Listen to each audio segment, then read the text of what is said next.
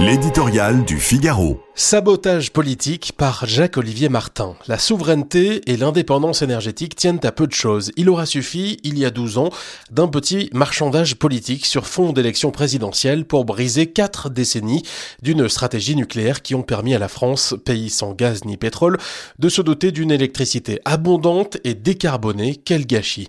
En s'engageant à réduire la part du nucléaire de 75% à 50% de la production d'électricité d'ici à 2025, François Hollande, otage des Verts, a préféré la lutte des classes écolo au pragmatisme énergétique, quitte à sacrifier cette filière d'excellence. Quel avenir pour le nucléaire français, pour EDF, pour Areva, pour les réacteurs de nouvelle génération, pour les prix et les volumes d'électricité?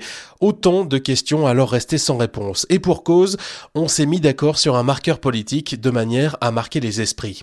Et après, vogue la galère, a résumé Arnaud Montebourg, ministre de l'économie du président socialiste devant la commission d'enquête de l'Assemblée qui planche actuellement sur les raisons de la perte de souveraineté et d'indépendance énergétique de la France.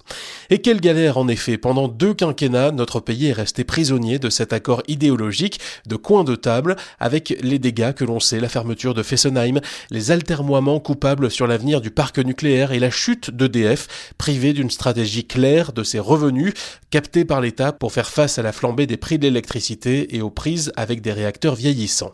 Aujourd'hui, le chef de l'État n'a de cesse de vouloir s'ériger en chantre de la relance de l'atome civil et de l'indépendance électrique retrouvée. L'intention est louable, mais soyons lucides, si la souveraineté énergétique peut se briser sur un coin de table politique, elle ne se reconstruit pas avec de belles promesses ou d'un coup de baguette magique. Pour l'heure, Emmanuel Macron, bien long à rompre avec la ligne Hollande, est aux yeux des Français le président qui a fermé deux réacteurs nucléaires remis à neuf.